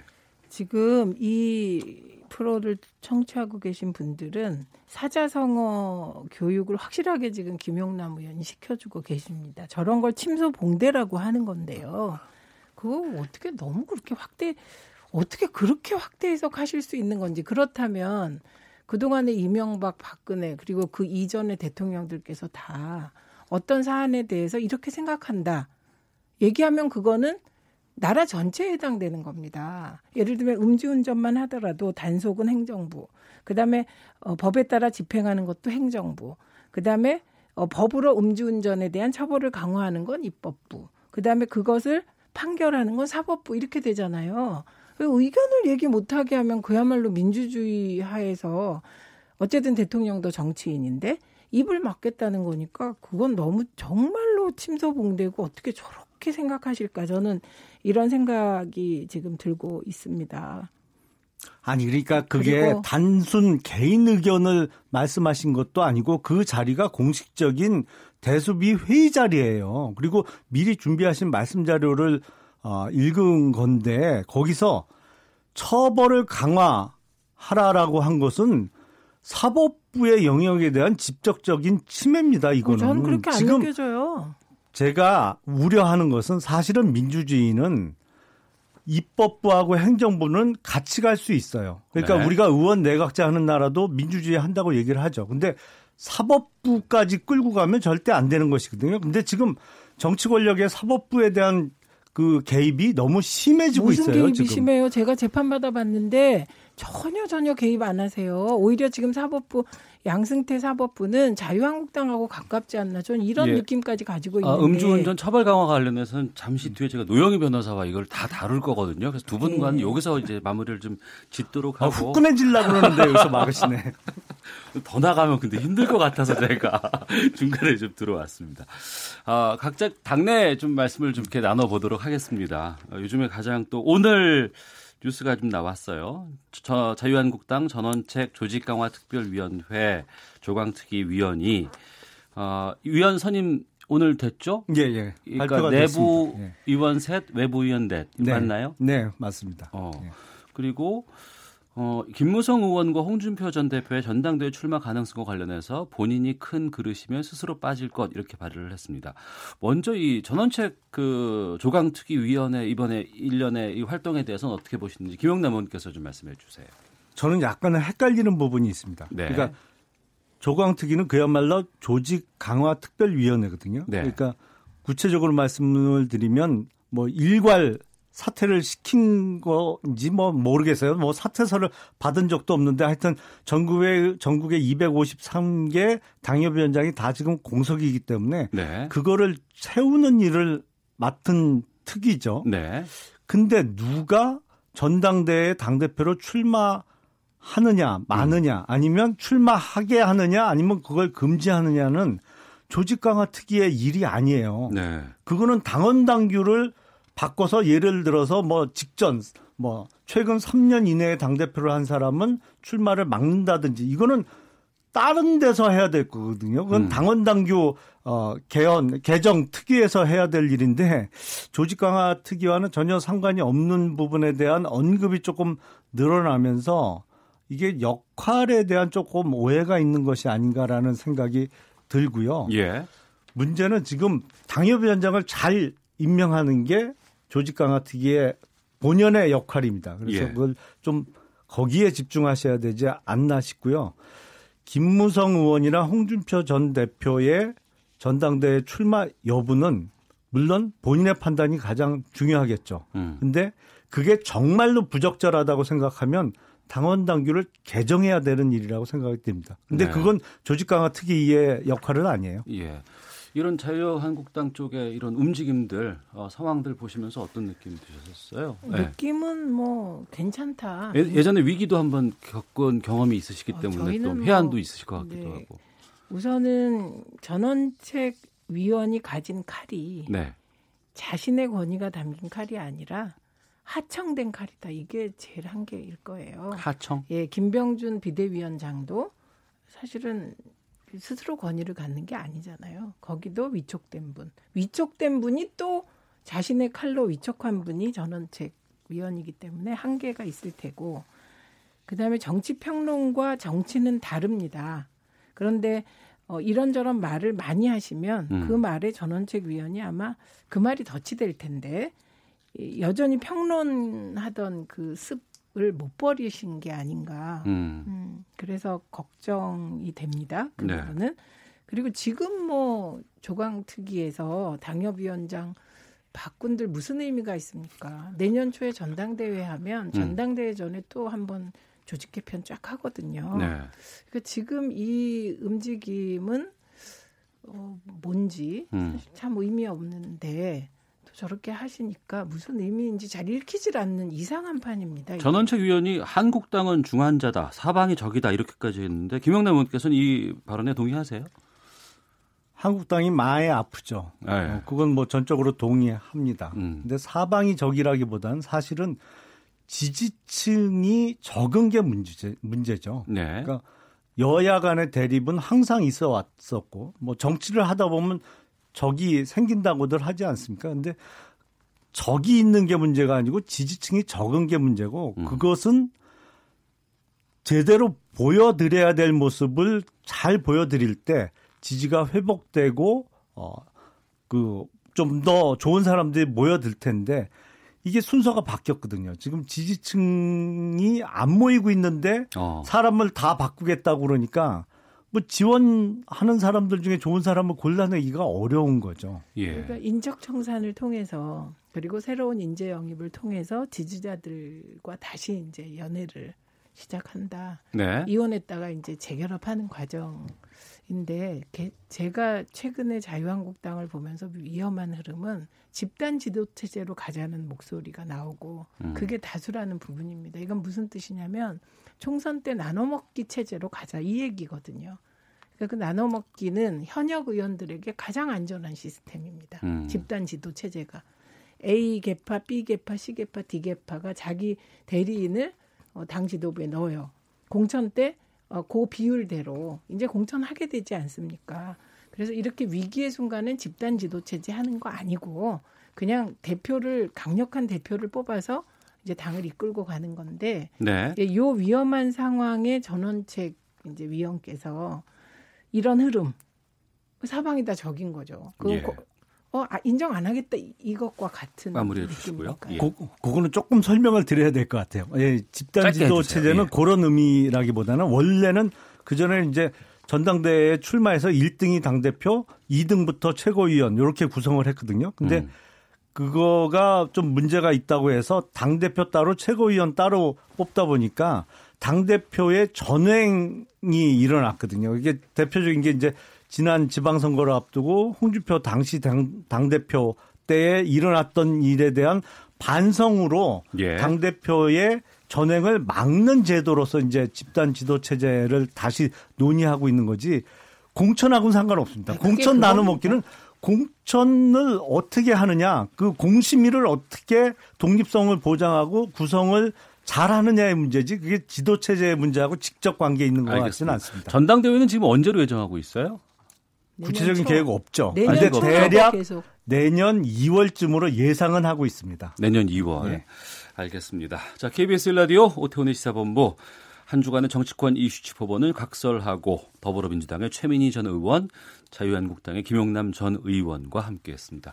두 분 오늘 말씀 고맙습니다. 고맙습니다. 감사합니다.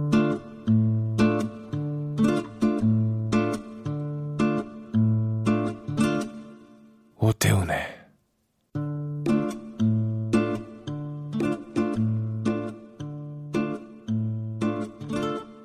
시사본부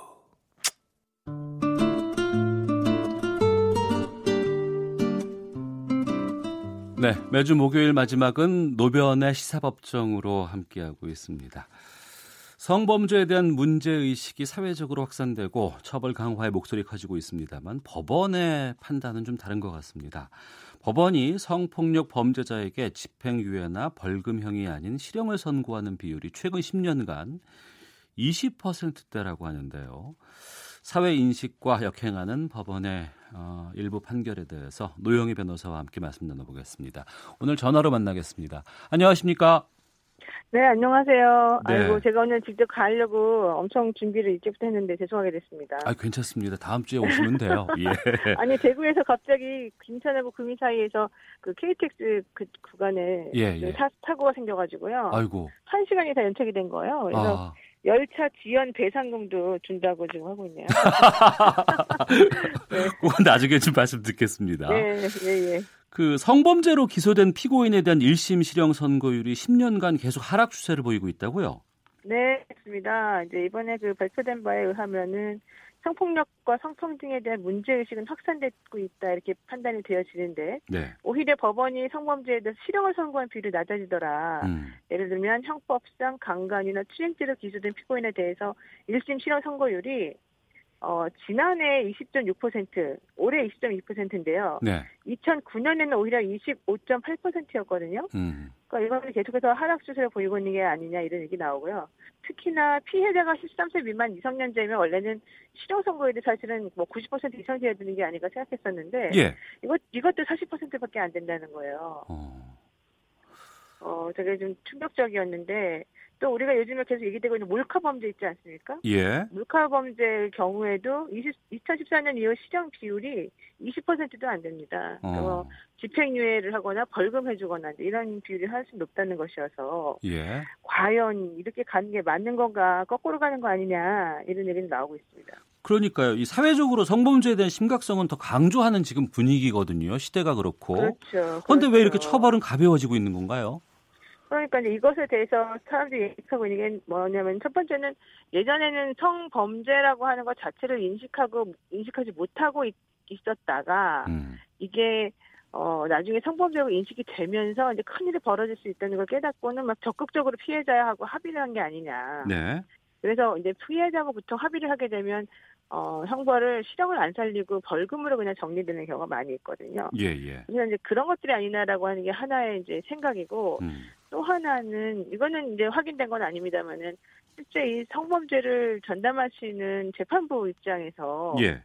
어 이 뭐 피해자의 입장도 생각하겠지만 가해자의 입장이 좀 너무 지나치게 어 몰입, 몰입하신 게 아니냐. 예를 들면 뭐 그 사람들이 초범이라든가 어. 잘못을 뉘우친다든가 아니면 뭐 전과가 없다든가 이런 것들을 되게 읍소를 하게 되면 많이 봐주시거든요. 예. 그래서 근데 그런 식으로 조금 양형에 문제가 있는 게 아니냐 이런 얘기도 나오고 있습니다. 예. 말씀하신 걸 들어보니까 이제 적극적인 합의 같은 것들을 이뤄내고 그렇죠. 뭐 초범이라는 이유로 또 뭐 여러 가지 뭐 크게 잘못하고 뭐 뉘우치고 있다 이런 얘기 한다고 하는데 그렇죠. 근데 성범죄 같은 경우에는 다른 범죄와 비교해 봤을 때 재범률이 높은 범죄잖아요, 이게.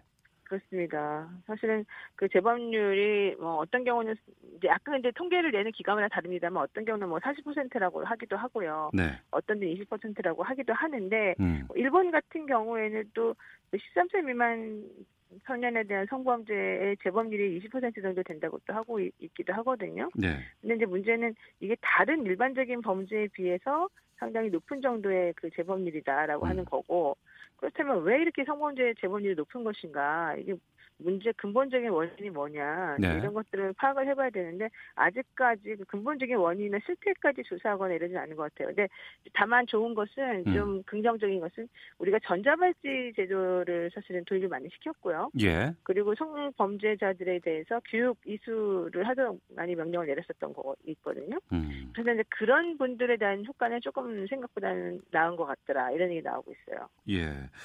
그 우리가 성범죄에 대한 양형 기준이라는 게 있잖아요. 네네네. 그 조두순 사건인가 이게 12년형을 받았던 것으로 알고 있고 뭐 네. 같은 범죄를 한데 미국의 양형 기준과 따른다고 한다 그러면 30년 이상의 유기징역이라고 하던데 우리가 양형 기준이 특히 성범죄에선 다른 나라보다 좀 약한 건 아닌가 싶은 생각이 듭니다. 어, 사실 예전에는 성범죄의 그런 그 양형이 낮았었어요. 그래서 그 보통 뭐 정말로 짐승 같은 범죄를 저질렀다라고 생각이 돼도 네.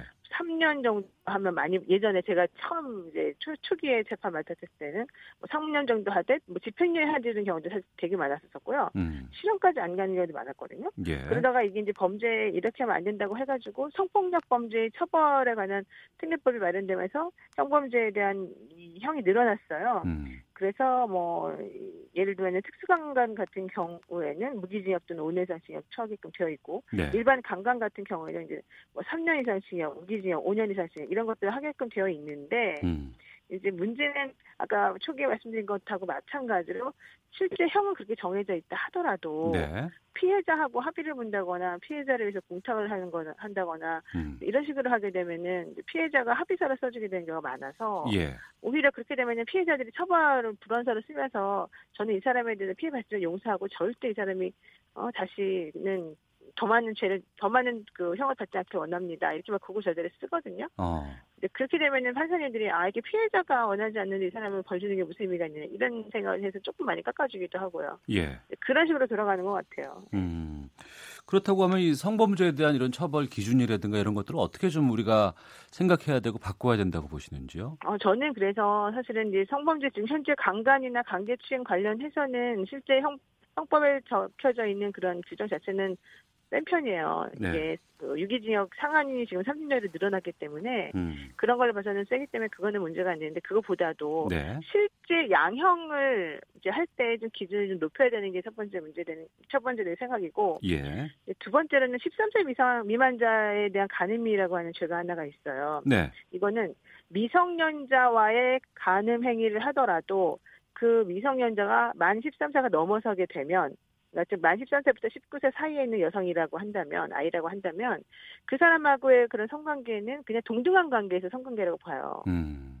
그렇게 되면은 그 아이들은 사실 의사결정을 할 수 있는 제대로 된 판단 능력이 없는 상태일 때인데도 불구하고 네. 그 아이들에 대해서는 어, 성관계를 걔네들이 뭐 했- 원해서 했다고 해버리면 전부 다가 죄가 안 되는 거가 돼버리거든요. 음. 그러니까 오히려 저는 그게 좀 불만이에요. 그래서 그 아이들, 즉 만 18세나 19세 이하에 있는 이런 아이들에 대해서는 그들이 원했다 하더라도 사실은 이게 제대로 된 성관계가 아닐 수가 있으니까 네. 좀 연령을 만 13세를 기준으로 해서 끊지 말고 뭐만 15세라든가 만 16세라든가 이런 식으로 끊어서 네. 그 상대방 어린 사람들이 나 원했다라고 예를 얘기를 하더라도 그것이 정말로 제대로 된 의사결정이 아니었을 가능성이 높다는 것과 음. 어른들은 그럼에도 불구하고 그들의 성을 보호해줘야 된다는 측면에서 그 연령을 조금 더 높이는 방향으로 정리를 하는 게 필요하지 않을까 생각이 들고요. 알겠습니다. 또 그들에게 훨씬 좀 강력한 처벌을 하는 게 맞다고 봅니다. 네.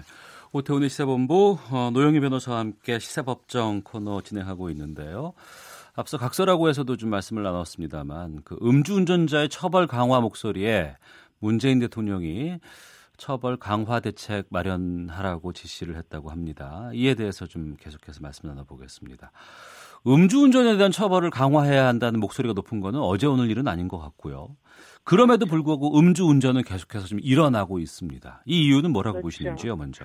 사실 이제 음주운전을 해도 잘 안 걸리니까 그런 것 같아요. 예컨대 지난달에 경찰청이 발표한 그 보고서에 의하면 2회 이상, 이상 음주 단속에 적발된 적이 있는 운전자가 그 사실은 또다시 재범을 하는 경우가 더 많이 늘어나고 있고요. 예. 이런 경우는 2013년에 재범률이 16.7%라고 했는데 작년에는 19.2%로 거의 한 20% 육박했거든요. 음. 근데 왜 그러냐 물어봤더니 음주운전을 해도 걸리지 않을 거다라고 하는 생각이 첫 번째 제일 많았다는 거예요. 어. 그리고 두 번째로는 음주운전을 하시게 되면 그냥 습관적으로 음주운전석에 자기가 앉아 있더라. 예. 이런 얘기 해요. 그래서 도로교통공단에서 작년에 그 운전자 218명을 대상으로 해서 설문조사를 한 적이 있었었는데 이들이 음주단속에 걸리면 그날 처음 거- 음주단 음주운전 한 게 아니라는 거야. 음. 물어봤더니 이제 양심적으로 대답을 한 것 같은데 평균 26차례 음주운전 했다 이렇게 대답을 했답니다. 네. 그러니까 지난해 걸려서 당신이 첫 번째 음주운전 걸렸으니까 첫 번째인가요? 물어보니까 아닙니다. 음. 그 전에 26번 했었습니다. 오늘 좀 재수 없어서 걸린 겁니다. 이렇게 대답했다는 거거든요. 음. 그러니까 사람들이 걸리면 아 이거는 재수 없어서 걸리는 거지. 네. 라고 생각하는 바로 그게 문제이고 음. 문제는 그렇게 재수가 없어서 걸렸을 때 만약에 세게 처벌을 하게 되면 사람들이 아 이거 다시 하면 안 되겠다 학습이 되는데 네. 여기 대해서도 뭐 벌금이나 이런 거밖에 안 하고요. 또 사실은 자격정지 기간 동안에도 음주 그 운전을 하고 다니는 분들이 많아요. 예, 예. 음주 운전에서 걸리면 자격정지나 면허가 취소되는데 그 기간 동안에도 면허 나올 때까지 어 안 걸리니까 도로교통이 좀 잘 안 변호사님. 청산일도 잘 못다 보니까 예. 예, 분노가 많으신 것 같긴 한데 그래도 좀 천천히 좀 말씀을 해주셔야지 말씀으로 지금 과속 중이신데. 아, 예, 예, 그러니까 알겠습니다. 이런 부분인 것 같아요. 음주운전을 하는 게 죄인데 그것이 아니고 그렇죠. 그걸 하는 사람들이 음주운전을 해서 걸려야 죄라고 생각하는 것이 문제가 아닐까 싶은데 바로 그거죠. 예. 걸렸을 때 음주운전으로 인한 처벌 수위는 지금 어느 정도입니까 우리가? 사실은 음주운전 이제 한 번 적발되면은요, 마- 100만 원 정도 벌금 받아요. 네. 그리고 3회 이상 처벌이 되어야지만 1년 이상 3년 이하 징역 혹은 뭐 500만 원 이상 1000만 원 이하 벌금 이렇게 선고받거든요. 음. 근데 일반적으로 한 번, 두 번은 그냥 초범이라고 우리가 보통 보고요. 네. 그래서 200만 원 정도까지 많이 걸려봤자 200만 원 정도까지 벌금 물고 이제 끝내는 경우가 많고 네. 그 이상 걸리거나 사람이 다치거나 했을 때 음. 그때 이제 징역이라고 하는 것이 얘기가 되는데 네. 문제는 그때도 어 실형은 얼마지만 집행유예는 얼마 이런 식으로 집행유예를 풀려난다는 겨- 거죠. 어. 그래서 실형을 선고받는 사람의 비율이 여기도 20%가 되지 않는다. 네. 그러니까 손방망이 처벌이 문제다 이런 얘기 나오죠. 어. 그리고 어제는 뭐 군 복무 중이던 배우가 뭐 음주운전 방조 논란이 좀 뜨겁게 있었는데 네, 음주운전을 해도 손방망이 처벌 받기도 하고 음주운전 방조죄라는 것이 우리나라에도 있습니까? 있기는? 그렇죠. 원래는 사실은 음주운전자가 어, 모는 차를 옆에 타고 있었던 사람은 네. 그동안은 처벌받지 않았었어요. 음. 그랬는데 하도 이제 그런 일이 벌어지니까 네. 같이 술 마시고 분명히 제가 음주한 걸 알면서 운전하는 거를 막지 않았다면 너도 방조죄로 처벌하겠다라고 몇 년 전에 얘기가 나왔거든요. 네. 그래서 음주운전 방조죄로 처벌하는 그 규정이 나왔고 음. 근데 문제는 그런 처벌 규정이 나왔지만 음주운전 방조죄 방조죄로 실제 처벌하는 경우가 거의 없다는 거죠. 네. 그래서 이 백성현 씨 같은 경우가 이제 1994년에 데뷔한 아역 배우 출신인데 음. 이분이 지금 해양 의무 경찰로 근무하고 있거든요. 예. 근데 이분이 이제 휴가를 나와가지고 술을 마셨어요 친구들하고. 음. 그리고 새벽 1시 30, 30 40분께 10일 어, 백성현이 차를 타고 제1 자유로 운전 그 친구가 운전하는 차고 가다가 결과적으로 중앙 분리대를 들이받고 사고가 났는데 네. 이때 그 여성 운전자가 운전했는데 혈중 알코올 농도가 면허 정지 수치인 0.08이었다 이런 말이에요. 음. 그러면 백성현 씨가 바로 옆에 조수석에 타고 있었기 때문에 이럴 때는 이분에 대해서도 그럼 음주운전을 말리지 않은 죄를 적용시켜서 처벌하는 게 맞지 않느냐 지금 이 얘기 나와 있고요. 예. 아직까지는 음주운전 방조죄를 특별히 뭐 따로 규정을 만들지는 않지만 일반 형법상 방조죄가 있으니까 음. 그 죄를 처벌할 수 있지 않냐 이런 논의까지 나오는 상황입니다. 네. 음주운전하다 걸리는 것도 죄라고 말씀드렸습니다만 그것뿐만 아니고 또 음주운전으로 인해서 사고를 내는 경우 있잖아요. 그리고 네, 인사사고가 발생을 하는 경우는 진짜 네. 말도 안 되는 경우인데 여기에서조차도 엄벌이 이루어지지 않고 있다면서요. 그렇죠. 음주운전을 하다가 사람이 다치게 되면은 실질적으로 1년 정도 이제 실형을 선고받을 가능성은 있는데요. 네. 어, 이것도 역시 피해자하고 합의를 보게 되면 집행유예를 끝나는 경우가 많고요. 음. 심한 경우에는 벌금으로 나가는 경우도 있고요. 예. 또 사람이 사망 아예 사망을 해버린 경우는 아, 보통 3년 정도, 4년 정도 어, 그 실형을 선고받게 될 가능성이 높은데 이때도 음. 역시 피해자들하고 합의가 되면 그러니까 네. 피해자가 합의를 한다기보다는 피해자 유족들이 합의를 하는 거거든요. 음. 그 피해자 유족들은 이미 죽은 사람인데 어쩌겠냐. 내가 합의 안 해주면 저 사람이 살아 돌아오냐? 그거 아니다. 이렇게 생각한다는 거예요. 예. 그러다 보니까 피해자 유족들하고 합의가 돼요. 음. 그러면 또 역시 선처가 되는 거죠. 그래서 집행유예 받는 경우가 또, 또 있습니다. 네. 어, 법적인 제도를 좀 어떻게 바꿔야 할까요? 어, 우선은 음주운전 방조죄는 현재 뭐 규정 자체가 아예 명확하게 있지는 않지만 어떤 식으로든 간에 음주운전을 독려한 경우에는 3년 이하 징역이나 천만 원 이하의 벌금을 처하게 돼 있고요. 예. 단순히 음주운전 방조를 한 것으로 확인이 되면 1년 6개월 이에 뭐 징역도 하게 되어 있는데 더 강화해야 이게- 된다. 예, 이걸 더 강화시켜야 될 부분이 있고요. 음. 또 하나는 그렇게 사상 즉 사람이 다치게 만든 경우에는 네. 집행유예 같은 거는 안 해주던가 음. 아니면 합의를 해서 피해자들이 뭐 선처를 원한다 하더라도 알겠습니다. 그것이 미친 영향을 좀 작게 만들어야 되는 게 아니냐 생각이 듭니다. 네, 알겠습니다. 지금까지 노영희 변호사와 함께했습니다. 조심히 올라오세요. 네, 고맙습니다. 네. 오태훈의 시사본부 오늘 순서 여기서 마치도록 하겠습니다. 내일 오후 12시 20분에 다시 찾아오겠습니다. 오태훈이었습니다. 안녕히 계십시오.